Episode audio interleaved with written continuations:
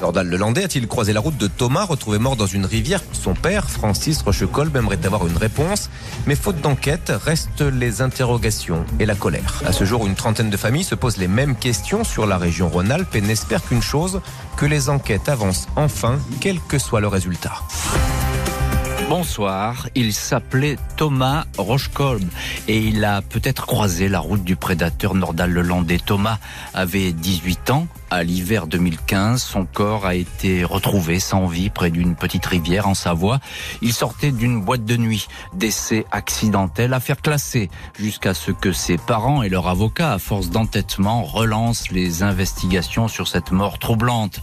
Trop de coïncidences, décidément, avec celle du caporal Arthur Noyer, un meurtre pour lequel Nordahl Lelandais va comparaître aux assises au mois de mai, et puis aussi avec d'autres disparitions inexpliquées, notamment celle de deux jeunes hommes à la sortie d'un festival de musique au Fort de Tamié, des victimes au profil similaire et des scénarios qui se ressemblent comme deux gouttes d'eau, des faits qui se déroulent toujours dans une même région, Savoie, Isère, région qui serait devenue le terrain de chasse de Nordahl Lelandais.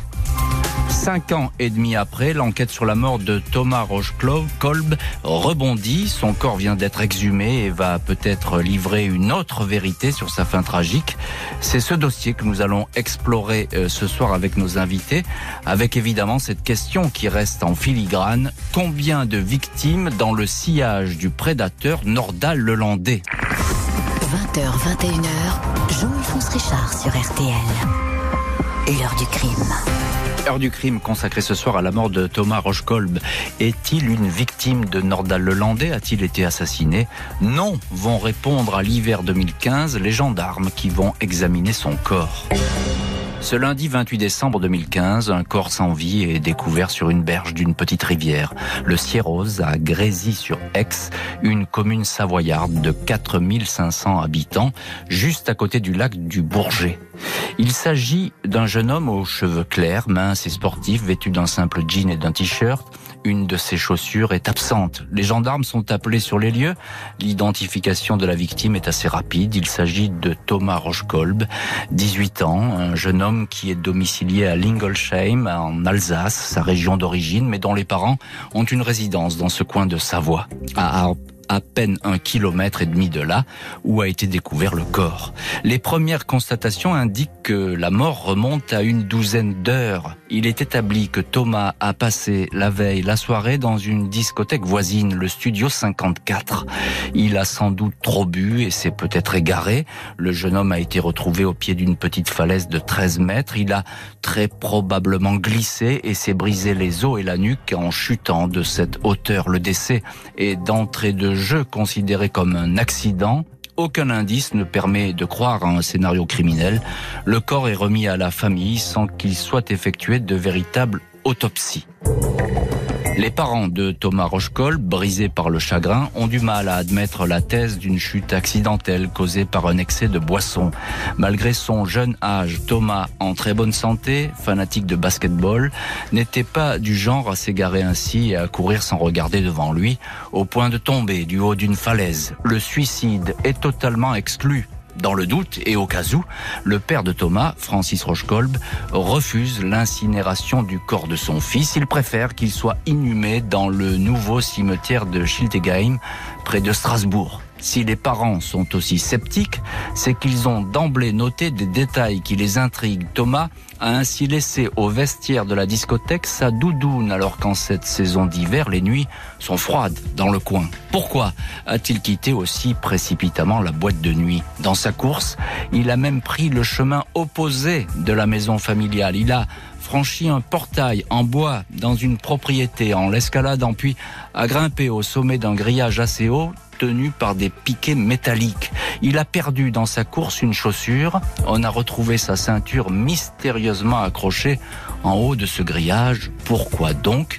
Thomas avait-il trop bu au point de se lancer dans cette folle escapade, ou bien, tout simplement, fuyait-il quelqu'un?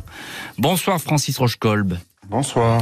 Merci beaucoup d'être en ligne ce soir avec nous dans l'heure du crime. Vous êtes le père de, de Thomas. Alors bien sûr, on va parler euh, dans cette émission de l'apparition de Nordahl Lelandais dans cette affaire. Euh, en deux mille quinze, bien sûr, vous ne le connaissez pas. Et effectivement, on ne connaît pas à cette époque Nordahl Lelandais. Euh, son nom n'apparaîtra euh, désormais que deux ans plus tard avec la mort de Maëlys. Euh, pourquoi, Francis Rauschkolb, pourquoi doutez-vous immédiatement de euh, l'hypothèse de l'accident? Elle ne vous convainc pas, cette hypothèse? Oui, en fait, si vous voulez, il y a, il y a quelque chose d'entrée de jeu qui m'interpelle, c'est l'endroit où Thomas a été retrouvé. Mm-hmm. euh, là, où, là où il a été retrouvé, il est censé être passé une palissade, un grillage, après avoir traversé la, la propriété euh, privée euh, d'une maison. Euh, et, et c'est pas du tout euh, sa façon de, de, d'être, c'est, c'est pas dans sa nature. Euh, on l'a pas, euh, voilà, on, il n'a pas été élevé euh, dans, dans, dans, dans l'irrespect euh, de, du bien d'autrui. Donc, euh, bien sûr. Non, de base, il n'y a pas de, il n'y a pas de raison que, que Euh, qui, qui soit à cet endroit. Qui soit, qui, qui soit à cet endroit. Et, et, et c'est un garçon qui sort beaucoup, Thomas, à l'époque, il a dix-huit ans, il a le droit de s'amuser, et cetera. Oui, et bien sûr. Il, il sort en boîte de nuit comme les, les garçons, je suppose, de son âge et les filles de son âge. Absolument, euh, absolument. Il sortait en discothèque, il sortait dans les bars avec ses amis, avec sa, avec sa copine. Euh, voilà. Donc, euh, si vous voulez, il avait une vie d'adolescent, euh, tout ce qu'il y a de plus euh, normal. Bien sûr. Euh, et, et mais par contre, il habitait en ville.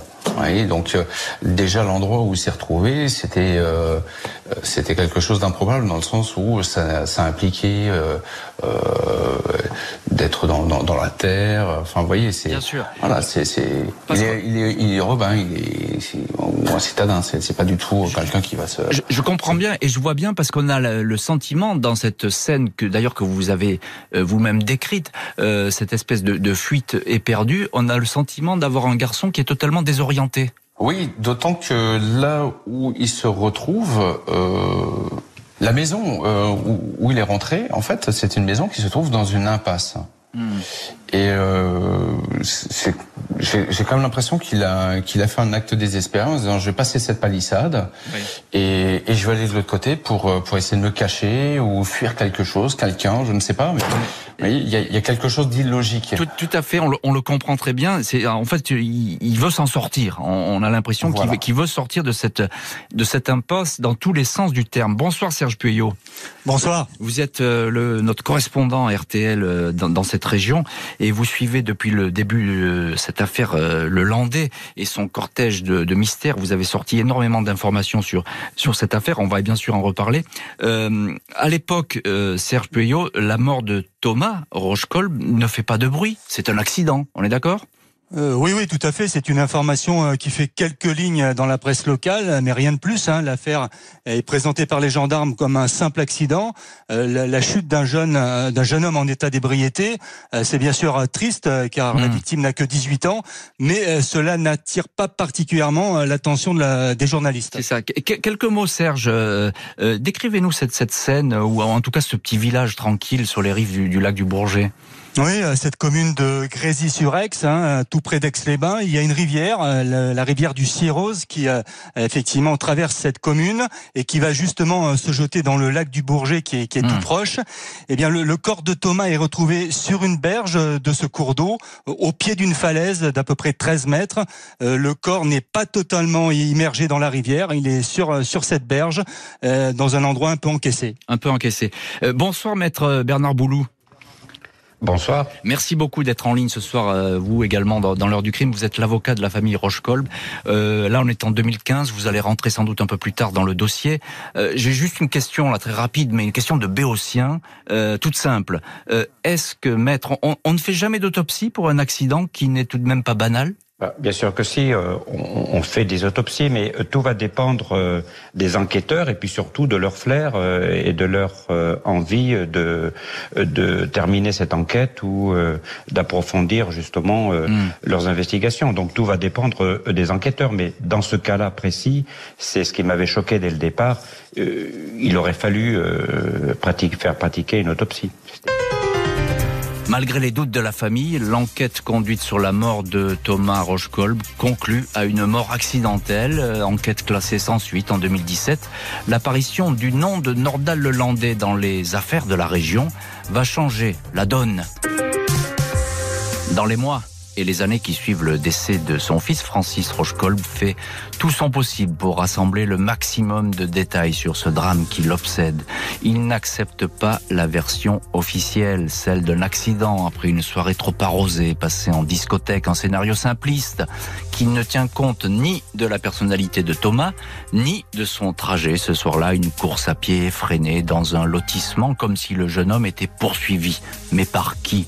Les parents de Thomas demandent alors à leur avocat, maître Bernard Boulloud, de tout faire pour trouver un moyen pour faire rebondir le dossier, avoir ainsi accès aux constatations des enquêteurs de l'époque et relancer l'affaire en justice. L'avocat envisage donc le dépôt d'une plainte contre X avec constitution de partie civile, ce qui aurait pour effet la saisine immédiate d'un juge d'instruction. Quatre ans après la mort de Thomas, tout s'accélère.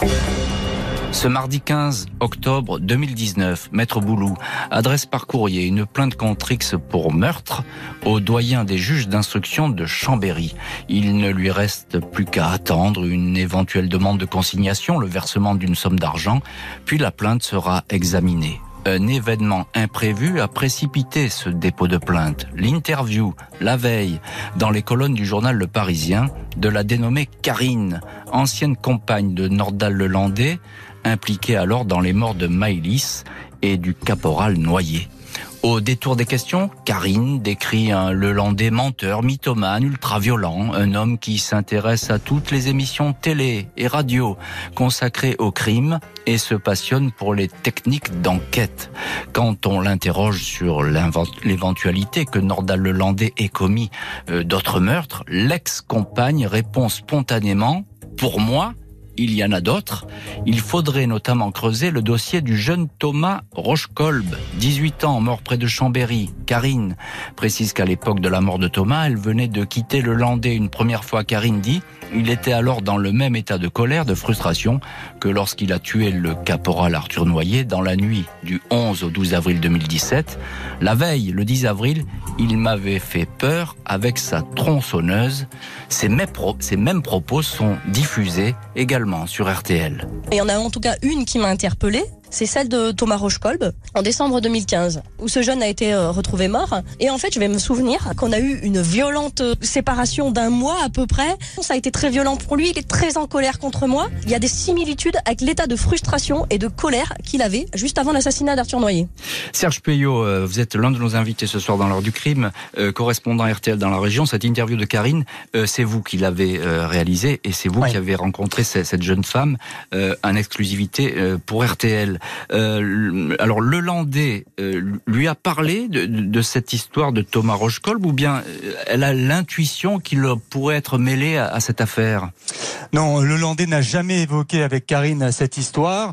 Euh, c'est elle qui, après l'arrestation de Nordahl Lelandais pour les meurtres de Maëlys et du caporal Noyer, et qui va faire le rapprochement avec les autres dossiers qui sont évoqués dans la presse, des dossiers de meurtre, de disparition, qui pourrait éventuellement être imputé à Lelandais. Alors, elle se souvient qu'à l'époque du décès de Thomas Rauschkolb, mmh. euh, Lelandais était dans un état de colère, de frustration, vous l'avez ouais. entendu. C'est, comme, c'est, c'est ce qu'elle dit, effectivement. Ouais, tout à fait. Effectivement, selon elle, lors du meurtre euh, du caporal Noyer, eh bien, il était, euh, Nordahl Lelandais, dans le même état d'esprit, mmh. euh, également en colère, car Karine l'avait quitté. Et donc, pour elle, ça fait tilt, euh, ce rapprochement entre l'état, l'état d'esprit, la colère dans laquelle se trouvait euh, Lelandais, avec, effectivement, Euh, le, le jour euh, où euh, effectivement euh, monsieur, euh, enfin, Thomas Rauschkolb a été retrouvé mort. Tout à fait. Euh, Maître Bernard Boulloud, euh, avocat de la famille Rauschkolb, alors là euh, ça fait tilt, comme dit euh, Serge Pueyo. Il euh, y a l'apparition de, du nom de Nordahl Lelandais dans le périmètre de cette enquête. Euh, c'est un témoignage capital selon vous à ce moment-là? C'était un, un témoignage, oui, capital, parce que très troublant, dans la mesure où je m'apprêtais d'ailleurs à déposer la plainte avec constitution de partie civile, mmh. tout en évoquant d'ailleurs la proximité de, euh, de Nordahl Lelandais, tout en sachant qu'il n'était pas forcément derrière ce dossier, mais il y avait cette proximité géographique et peut-être aussi euh, temporelle. Mais ce témoignage est tombé quelques jours euh, avant que je dépose la plainte, donc je l'ai inclus dans la plainte. Mmh. Et euh, effectivement, bon, je ne connais pas ce témoin, mais euh, ces révélations, si elles étaient avérées, si elles sont avérées, ont de quoi euh, vous donner, euh, enfin vous glacer le sang. Hein.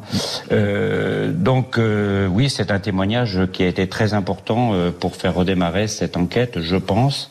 Et voilà, donc euh, maintenant, bah, nous attendons que ce témoignage soit euh, euh, vérifié, parce que bien sûr, il va falloir vérifier chacune des affirmations de cette dame. Tout à fait. Alors un, un mot, maître maître Boulloud.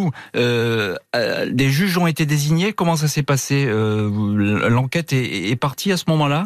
Alors euh, l'enquête, bien sûr, elle est partie, vous l'avez indiqué tout à l'heure, donc une fois que la consignation a été réglée, euh, eh bien, euh, un juge d'instruction a été désigné, et le juge d'instruction eh bien, a fait son travail, en ce sens qu'il a rassemblé les pièces des précédentes enquêtes, puisqu'il y a eu euh, deux enquêtes qui ont été menées par le procureur de la République euh, euh, du moment.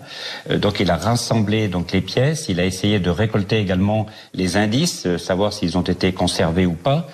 Naturellement, il y a des indices qu'on ne retrouvera pas, malheureusement. Mais euh, cela dit, bon, le juge d'instruction a fait un travail de, de recollement donc des pièces, d'informations euh, du dossier. Et c'est à cette occasion que j'ai demandé, avec la famille, euh, l'autopsie. Oui, hein, c'est ça. ça on va, on va y re, on, bien sûr, on va y revenir sur, sur vos demandes et, et, et la suite qui, qui seront données.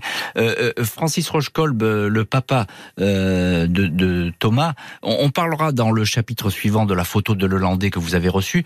Mais là, dans l'immédiat, je voudrais que vous me disiez, avec cette plainte euh, et puis la suite qui est donnée par la justice, euh, je pense que vous reprenez un petit peu votre souffle à ce moment-là, après toutes ces années de silence. Oh, le, le souffle, c'est peut-être pas le terme. C'est, c'est moi, le, le souffle, j'ai commencé à, à l'avoir. Euh, non, c'est juste le, le souffle, j'ai commencé à l'avoir à partir du moment où j'ai eu Maître Boulloud qui s'est chargé de l'affaire, mmh, et qu'il a fait effectivement ce qu'il fallait pour pour faire bouger les lignes. Ensuite, effectivement, euh, l'espoir d'avoir des éléments de réponse. Euh, voilà, ça, ça oui, ça c'est une réalité. Mmh. Maintenant, euh, voilà, ça, ça, ça reste. On reste dans, dans pour l'instant dans, dans dans les prémices du, d'une enquête. Il y a tout à fait. Fait pour l'instant. Et, et il faut être évidemment prudent dès, dès lors qu'on est dans, dans les débuts de l'enquête. Je voudrais encore un petit mot avec Serge Pueyo. Euh, juste un petit détail. Est-ce que Karine, que vous avez interviewée, euh, l'ancienne compagne de Nordahl, euh, savait qu'il fréquentait le, le Studio cinquante-quatre à Grésy-sur-Aix?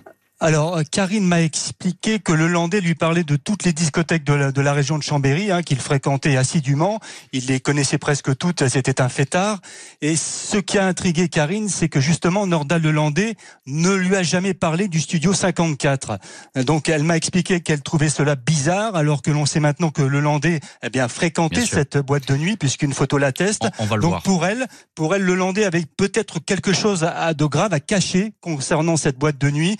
Euh, Ce qui lui fait dire qu'effectivement, il n'a jamais parlé du Studio cinquante-quatre de Grésy-sur-Aix. La famille de Thomas va demander l'exhumation du corps de, son, de, de la victime, seul moyen de peut-être connaître la vérité sur sa mort et d'obtenir une preuve d'un acte criminel. Des proches qui n'ont pour l'instant que des doutes, des intuitions, mais manquent de témoignages et d'indices.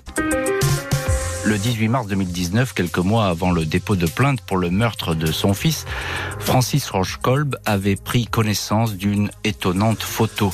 On y voit un homme ressemblant à s'y méprendre à Nordahl Lelandais. Il est vêtu d'un tricot sombre, dépourvu de manches, une gourmette argentée au poignet droit. Il enlace une jeune femme au cours d'une soirée cliché. Plus qu'intéressant, car il a été pris au mois d'août deux mille douze au Studio cinquante-quatre, la discothèque de Grésy-sur-Aix, exactement le même club où Thomas Rauschkolb a passé la soirée de décembre deux mille quinze avant d'être retrouvé mort. Photo prise donc trois ans avant le décès du jeune homme et qui ne prouve en aucun cas que l'ancien maître chien se trouvait au club cinquante-quatre, la nuit où Thomas a perdu la vie. Pourtant, pour les enquêteurs, cette image est hautement instructive. Elle démontre que Lelandais avait ses habitudes dans cette discothèque et plus généralement en boîte de nuit. C'est dans un lieu identique qu'il avait sans doute repéré le caporal Arthur Noyer. Ce dernier avait disparu dans la nuit du onze au douze avril deux mille dix-sept aux abords du Carré Curial, un quartier de bars et de discothèques où se retrouve la jeunesse de Chambéry. Thomas Rauschkolb rejoint ainsi la liste des quarante cold cases, des affaires non élucidées, sur lesquelles semble planer l'ombre de Nordahl Lelandais. trente-cinq disparitions et cinq morts suspectes, toutes survenues dans une zone bien connue du tueur présumé de Maëlys et du caporal Noyer, les départements de Savoie, Isère, Drôme, Loire et Ain. La cellule Ariane de la direction de la gendarmerie nationale va beaucoup travailler sur des recoupements possibles entre ces affaires et les emplois du temps de Nordahl Lelandais. Les gendarmes vont tout faire pour reconstituer ces déplacements à partir du début des années deux mille, à l'aide notamment de ces relevés téléphoniques, de ces relevés bancaires ou encore de ces divers contrats de travail. Pour le moment, ces recherches n'auraient pas permis d'établir un lien formel entre Lelandais et la mort de Thomas Rauschkolb. Francis Rauschkolb, vous êtes ce soir l'un de nos invités dans l'heure du crime, le père de Thomas. Dans quelles circonstances avez-vous reçu la photo de Nordahl Lelandais ? Oh, c'est euh, via Facebook. Euh, mm. On trouve de tout en fait hein, sur Facebook. Et quand euh, vous cherchez un petit peu euh, euh, assidûment, euh, je dois dire, mais euh, quand vous cherchez, euh, vous avez décidé de, de, de trouver des choses, vous les trouvez. Mm. Donc euh, oui, effectivement, les réseaux sociaux euh, permettent de trouver euh, énormément de choses. Là, ça conforte un petit peu ce que vous pressentez depuis le début. Hein, c'est que effectivement, cet homme, euh, dès que vous avez co- pris connaissance de son existence, Nordahl Lelandais, il est dans l'environnement du, du, du crime de votre fils. Oui, parce qu'en fait, avant de découvrir cette photo, euh, il n'y avait qu'une euh, une petite présomption sur, sur, sur le fait qu'il pouvait être sur, mmh. euh, sur Aix ou qu'il allait sur, sur Aix-les-Bains. Mais, mais euh, en fait, euh, lorsqu'il y a eu cette photo, Euh, ça, ça a appuyé euh, vraiment cette, euh, mmh. cette thèse-là. Mmh. Ça, ça, ça conforte effectivement la thèse, et ça, les, euh, les enquêteurs vont le dire, la, la thèse de, de, d'un prédateur qui tourne beaucoup euh, en, en boîte de nuit et qui, sans doute, peut-être recherche euh, des proies. Euh, Bernard Boulloud, maître Bernard Boulloud, avocat de la famille, euh, également de la famille du, du caporal euh, Arthur Noyer et de la famille Rauschkolb, euh, il y a Euh, en, dans ces deux affaires, un mode opératoire, on peut le dire, qui se ressemble beaucoup. C'est une traque presque en, en boîte de nuit, c'est ça ? Oui, alors moi je parlerai même de trois affaires. Hein. Euh, Allez-y. Il faut, il faut, il ne faut pas oublier l'affaire de la petite Maëlys. C'est vrai. Euh, je vais être très bref hein, pour vous donner les similitudes. Il y a la proximité géographique, il y a la nuit, il y a un lieu de fête, il y a un ravin et il y a un décès. Mmh. Voilà, j'ai tout dit. Ce qui fait beaucoup déjà, on est d'accord ? C'est énorme. Mais cela ne veut pas dire que derrière, il y a Nordahl Lelandais. Soyons prudents. Mmh. Et oui, parce que, évidemment, trois affaires qui se ressemblent, ça ne constitue pas pour autant une preuve. On est d'accord ? Non. Euh, en revanche, ça devrait interpeller, euh, à mon sens, les enquêteurs.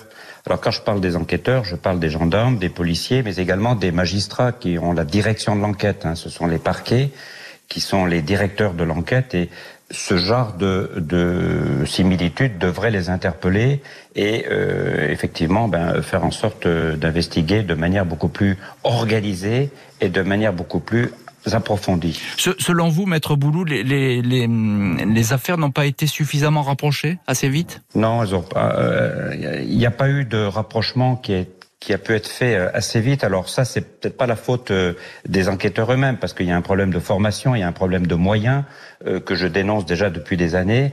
Il n'y a pas de fichier, vous savez, regardez, quand il y a mmh. eu l'affaire Arthur Noyer, il y avait l'affaire Maëlys, on était à une soixantaine de kilomètres de cours d'appel, il n'y a pas eu euh, oui. de croisements rapides qui ont fait qu'effectivement, on a pu euh, euh, se connecter sur la piste Lelandais tout de suite quand on cherchait Leland... euh, euh, pour Arthur Noyer sur Chambéry.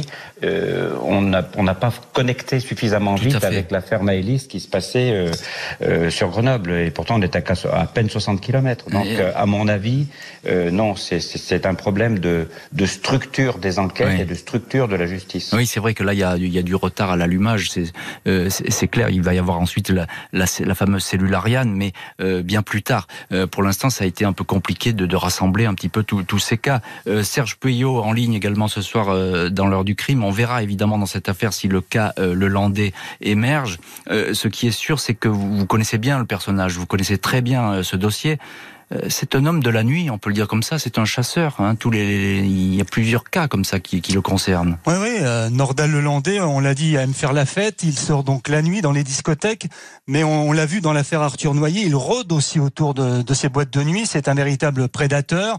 Euh, c'est à la sortie d'une discothèque de Chambéry qu'il a repéré le, le caporal Noyer, en train de faire du stop pour regagner sa caserne. Mmh. Euh, c'est vrai que Arthur Noyer avait un, un peu bu, c'était une proie idéale. Dans le cas de Maëlys, c'est encore en pleine nuit, euh, lors d'une soirée de mariage à Pont-de-Beauvoisin, mmh. qu'il a embarqué la fillette dans son Audi A trois. Donc c'est vrai que euh, les faits concernant euh, Nordahl Lelandais se passent de nuit. Et vous l'avez dit, euh, il peut être comparé à un chasseur. Un, comparé à un chasseur, et, et on se souvient aussi les, les deux disparus du Fort de Tamié, dont il y a toujours des points d'interrogation là-dessus, puisque là il y a aussi il y avait la nuit et puis euh, euh, des fêtes. Un petit mot, Serge, sur cette cellule Ariane. On, on en parlait très brièvement avec maître euh, Bernard Boulloud. Euh, aujourd'hui, les cas sont rapprochés. Euh, euh, ils travaillent beaucoup encore, les gendarmes, là-dessus. Alors la cellule Ariane, elle est aujourd'hui dissoute. Hein. Mmh. Les gendarmes qui ont composé cette cellule ont longuement travaillé sur le parcours de vie de Nordahl Lelandais. Ils ont sélectionné une quarantaine de dossiers potentiellement suspects. Mmh. Euh, ces dossiers ont été remis aux magistrats des juridictions concernées euh, pour continuer éventuellement à enquêter sur ces affaires. Mais officiellement à ce jour, aucun de ces dossiers euh, ne met en cause directement Lelandais euh, sur la foi d'éléments matériels ou de témoignages qui pourraient être déterminants. Euh, Francis Rauschkolb, euh... Le, le, le papa de Thomas, encore un petit mot. Euh, c'est, c'est important que votre fils figure dans ces, dans ces cas, euh, dans ces cold cases, je veux dire. Il y a une attention qui est portée. C'est important dès lors où euh, il y a une attention sur, sur le dossier de mon fils. Euh, chose qui n'a pas été faite de, de, depuis le début. Euh, il a été son, son, son dossier a été classé comme un simple accident euh, de la vie, euh, voilà, euh, un jeune qui a qui a un peu trop bu, euh, euh, voilà, avec des éléments troublants, mais qui n'interpellent pas des professionnels euh, quand même de, de euh, des enquêtes. Mm. Et euh, voilà, donc euh, non, c'est à mon, à mon sens, euh, oui, on est on est quand même sur quelque chose qui devrait interpeller. L'enquête sur la mort de Thomas Rauschkolb est relancée. Le juge chargé de l'affaire va accéder à la demande de la famille. L'exhumation du corps de Thomas, exhumation qui va peut-être donner les clés de la mort du jeune homme.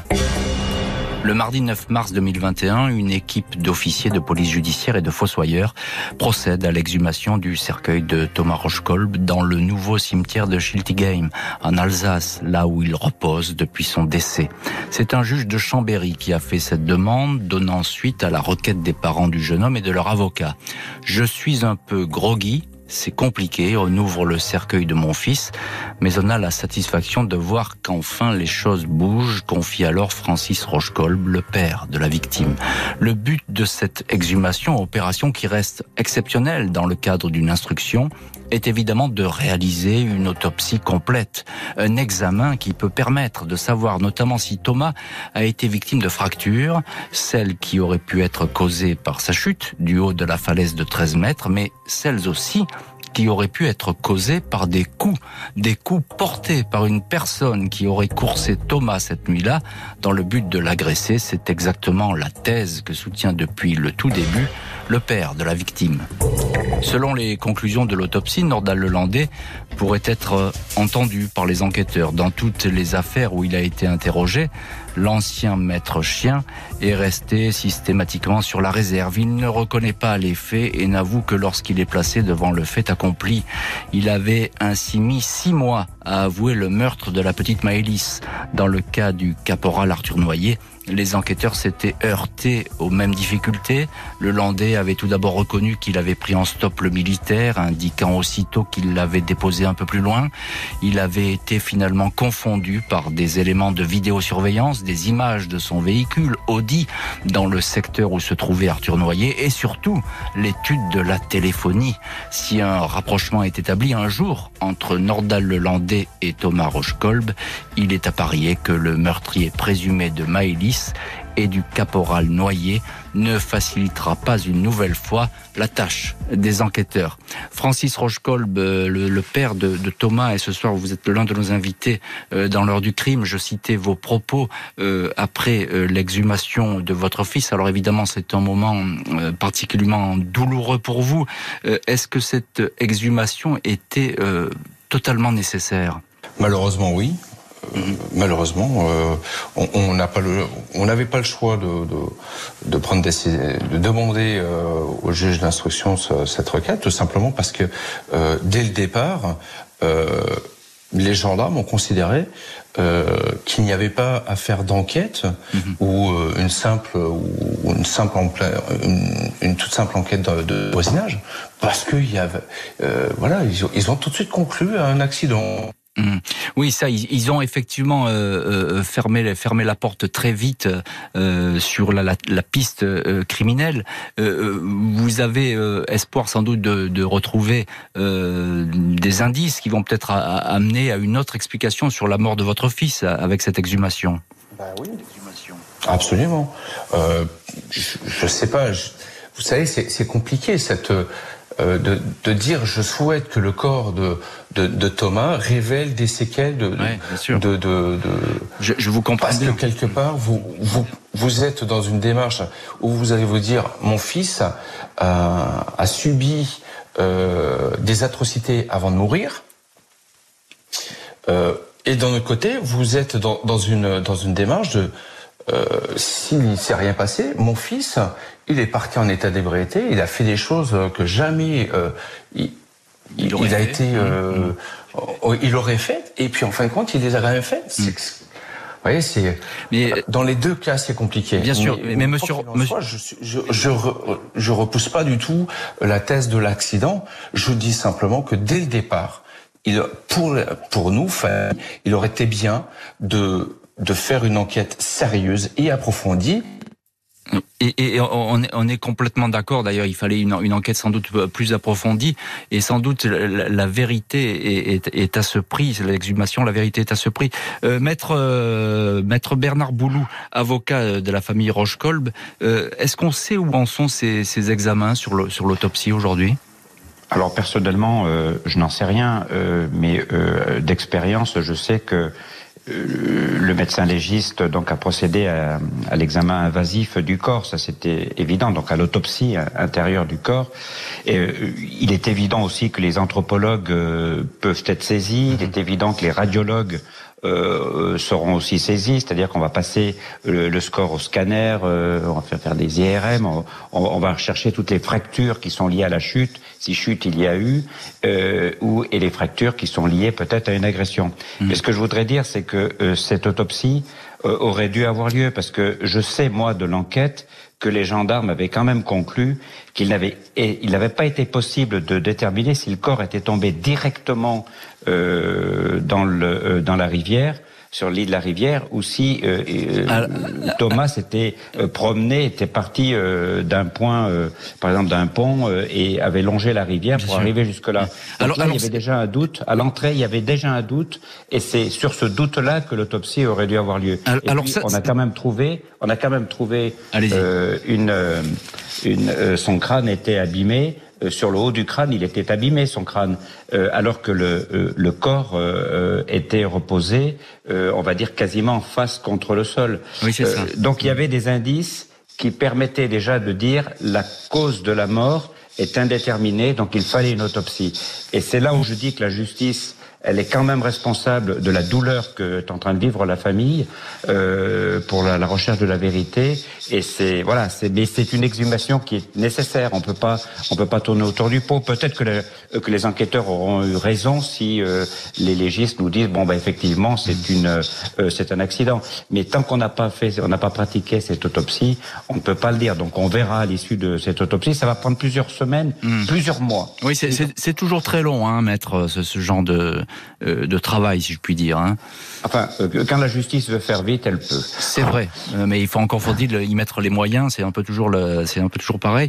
En tout cas, c'est extrêmement important ce que vous venez de nous dire, parce que euh, vous dites euh, que finalement, il y avait des doutes au début de, de cette affaire. Il y a cette fracture du crâne euh, qui est étrange, elle a peut-être pu être causée euh, par, par une personne extérieure. Tous ces éléments euh, sont vraiment capitaux dans, dans cette enquête qui se, qui se dessine, et effectivement, les, les résultats de, de l'autopsie euh, seront euh, très importants. Serge Pueyo, euh, je disais dans, dans, dans le récit, je l'évoquais, que Nordahl Lelandais ne lâche rien auprès des enquêteurs. Euh, c'est vrai, c'est, c'est un, sûrement un prédateur, mais en tout cas c'est difficile vraiment d'obtenir quoi que ce soit de sa part. Oui, oui, on l'a vu dans les affaires Maëlys et du caporal Noyer. Le Landais ne parle que lorsque les enquêteurs lui présentent des éléments matériels ou des indices accablants. Une goutte de sang de, de Maëlys dans le coffre de son Audi A trois, dans l'affaire de, de la fillette euh, tuée donc à Pont-de-Beauvoisin. Le bornage téléphonique qui montre que les portables d'Arthur Noyer et de Le Landais se déplaçaient en même temps dans le même véhicule la nuit où le caporal a disparu. Euh, donc euh, mmh. voilà, dans, dans l'affaire des petites cousines aussi de Le Landais agressées sexuellement, tout à fait, tout à eh bien, il y avait des vidéos accablantes dans son portable, donc il n'a pu que, que reconnaître les faits. Le Landais ne se met à table que, que lorsqu'il y a des éléments incontestables. Nordahl Lelandais, un homme qui détient sans doute bien des secrets, mais ne les distille pas. Dans deux mois, il va apparaître pour la première fois devant une cour d'assises pour le meurtre du caporal Noyer.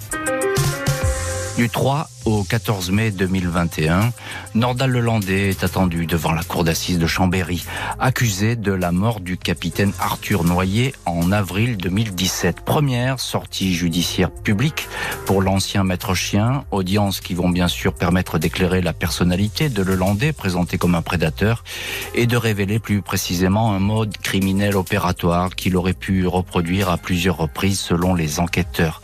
Procès qui devrait ainsi servir de miroir à l'enquête sur la mort de Thomas Rauschkolb, mort comme le capitaine Noyer après avoir passé la soirée dans une boîte de nuit de Savoie. Il est toutefois improbable que le Landais évoque d'autres affaires à l'audience, même s'il pourrait y être poussé par l'avocat général et la partie civile.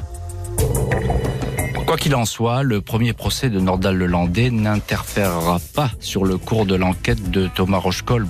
Au-delà de l'autopsie, ces investigations pourraient être prolongées par des recherches A D N dans l'hypothèse où des objets ou des vêtements appartenant à la victime auraient pu être conservés jusqu'à ce jour. Maigre espoir cependant de ce côté-là. L'enquête avait à l'époque formellement conclu à un accident et aucun relevé d'empreintes ou de traces A D N n'aurait, hélas, été versé au dossier. Francis Rauschkolb, le, le père de, de Thomas, euh, question un petit peu curieuse peut-être, mais vous, vous avez l'intention d'aller assister au, au procès de, de Nordahl Lelandais ? Non, c'est, c'est euh, déjà c'est pas mon, mmh. il ne s'agit pas de mon fils, mmh. euh, ne serait-ce que par respect euh, pour les familles. Mmh. Euh, c'est pas une séance de voyeurisme. Mmh. Euh, je pense qu'il faut respecter déjà ce, euh, avant tout les parents, avant de, de, de, de vouloir voir quoi que ce soit ou d'espérer quoi que ce soit de, de ce procès. S'il doit sortir des choses, il en sortira. Mais c'est pas en allant voir, ça m'apportera rien. Oui, tout à fait. Euh, mmh. Et ça n'apportera rien à qui que ce soit. Mmh, mmh. Et qu'est-ce qui, qu'est-ce qui manque selon vous, euh, euh, Francis Rauschkolb, dans cette affaire, euh, des traces A D N, et cetera. Il y a de l'espoir de ce côté-là ou, ou c'est compliqué ? Bah, en fait, euh, la trace A D N, moi j'avais demandé, euh, après avoir pris connaissance de, de, de l'implication de Lelandais, euh, suite au décès de, du caporal Noyer, j'avais demandé et j'avais téléphoné à la gendarmerie d'Aix-les-Bains qui, qui s'était chargée de, de, de, de, de l'enquête de, bah de, de faire une analyse A D N euh, sur, euh, par rapport à, à la présence d'un chien, mm-hmm. par rapport à la présence humaine. Bien sûr. Parce que euh, cette, euh, cette ceinture, Thomas, euh, dans l'hypothèse mm-hmm. où il a sauté cette première barrière en bois, il a couru à travers, il a sauté ce grillage, euh, voyant un chien le courser, entraîner de surcroît, passer de la première palissade, euh, il s'est dit, bon, bah là, je vais, je vais faire volte-face, je vais retirer ma ceinture et je vais empêcher euh, ce chien qui, m'empê- euh, qui, qui veut me... me me mordre, euh, je vais l'empêcher, je vais l'empêcher de passer avec cette ceinture. Et de, voilà, et en se, et en agitant sa ceinture, est-ce qu'il a touché euh, ce chien ou, ou, euh, ou une personne, ou une personne. Mais moi, j'avais demandé euh, ou une personne, absolument. Mais si vous voulez, moi, initialement, je mets, pour me permettre d'avancer dans, dans Dans cette épreuve, il me fallait une histoire simple où euh, l'humain ne rentrait pas en ligne de, de, de compte. Une mmh. histoire simple où un chien errant euh, était là et puis il a croisé le chemin de Thomas. Ensuite, ça, ça n'est que deux ans ou trois ans plus tard que, que j'ai découvert la présence dans la, de, mm. de, de, de Nordahl Lelandais. Mm, mm, mm. Euh, Maître Bernard Boulloud, euh, vous êtes euh, l'avocat euh, de la famille Rauschkolb. Vous êtes aussi l'avocat de la famille Noyer et vous serez évidemment présent à ce procès de Nordahl Lelandais. Pas question évidemment de vous demander ce soir ce que vous allez dire à ce procès. Vous le gardez euh, pour vous et, et, et pour la Cour. Euh, en quoi toutefois, en mots quand même, il va être important de, de voir pour vous Nordahl Lelandais. Euh, est-ce que c'est par exemple dans, dans la fabrication de, de ces scénarios criminels qui peut vous intéresser pour ensuite rebondir sur le cas Rauschkolb? Alors vous savez, euh, Lelandais, je l'ai déjà vu, je l'ai déjà rencontré parce que j'ai obtenu euh, l'autorisation de la Chambre de l'instruction de Chambéry de participer aux interrogatoires de Nordahl Lelandais. Donc euh, de Lelandais, je n'en attends rien. Nous n'en attendons rien. Euh, on sait très bien qu'il euh, ne voudra qu'une chose euh, lors de ce procès. Euh, je vais être dur, mais et, et puis c'est le jeu aussi, hein, de son côté. Euh, il va vouloir sauver sa peau. C'est ça. Euh, mmh. C'est tout. Euh, mmh. Pour le reste, nous n'attendons rien parce que lorsqu'on on disait qu'il était sur la voie de la rédemption, mmh. j'ai entendu ça sur dans le cas de, euh, du procès notamment, euh, enfin du procès de l'affaire Maëlys. Euh, il n'est pas sur la voie de la rédemption, ou alors qu'il me fasse mentir. Euh, oui. euh, je préférerais. Mais euh, je, je connais trop l'individu pour avoir été en interrogatoire de longues heures avec lui, euh, pour savoir qu'il euh, ne nous apportera rien d'autre que euh, bah, des mensonges et, et des silences.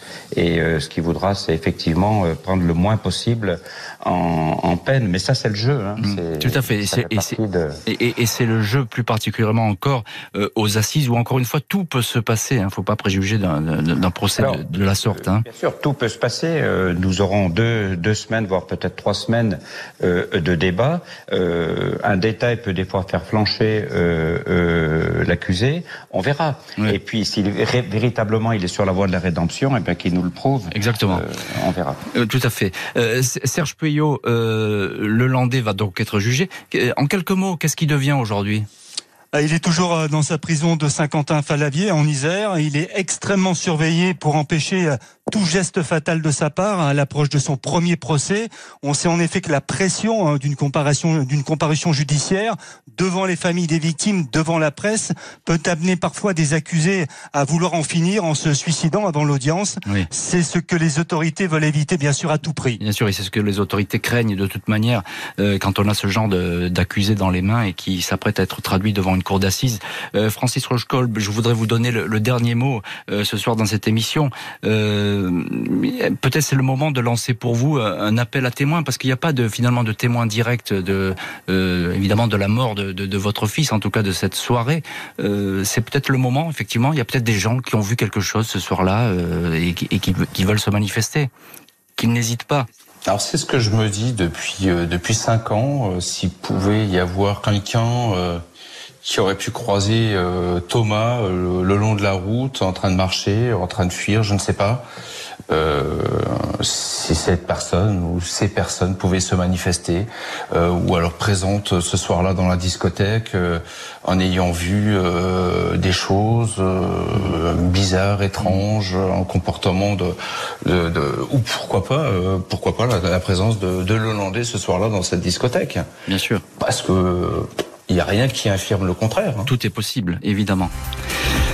Et un appel à témoins que nous relayerons dans, dans l'heure du crime. N'hésitez pas à nous faire part de, de vos témoignages. Évidemment, nous les en ferons part à l'avocat de la famille Rauschkolb.